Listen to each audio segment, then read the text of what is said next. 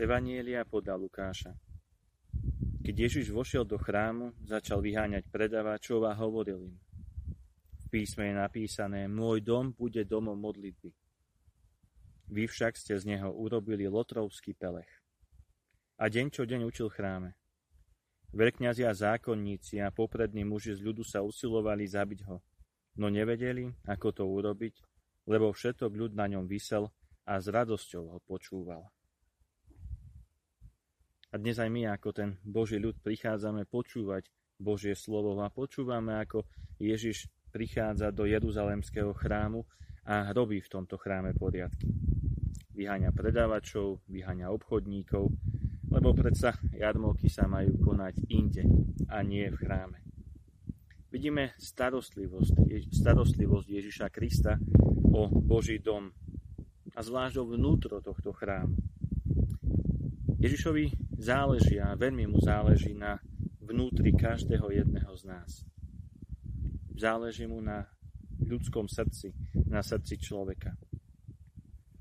Veľakrát nás sprevádza, vedie nás svojim slovom a dnes to robí aj práve tým skutkom.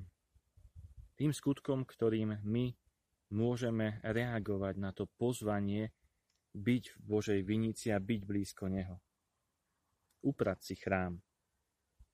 Pozri, čo nepatrí do tohto chrámu. Ako vlastne vyzerá ten môj chrám, chrám, do ktorého no aj dennodenne prijímam Ježiša Krista. Ako vyzerá to moje srdce. Čo skoro začneme advent. Budeme očakávať príchod Mesiáša, Ježiša Krista. Budeme ešte intenzívnejšie upratovať naše vnútra, Lenže dom neupratujeme len raz v roku. Ani našu izbu, do ktorej si veľakrát počas roka prinesieme čokoľvek. Ak je tam príliš veľa vecí, tak nastáva chaos. Nevyznáme sa v tom. Ale dnes sme pozvaní poupratovať. Skutočne sme pozvaní upratovať ten svoj život. Upratať, upratovať chrám. A to je každodenná úloha upratať každý deň to naše srdce. Pozrieť sa do ňoho a vyhodiť z neho von všetko to, čo tam nepatrí, čo prináša nepokoj, čo prináša chaos, čo prináša akýsi neporiadok do nášho života. Chrám nie je určený na obchodovanie. Ježiš dnes v Evangeliu hovorí, môj chrám bude domom modlitby. Áno, tam začníme. Potrebujeme sa vrátiť k modlitbe.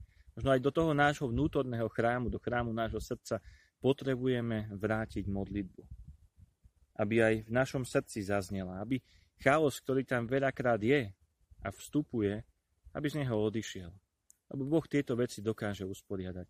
On dokáže dať do poriadku celý náš život. Nechaj v našom chráme a v našom srdci stále prebýva Boh.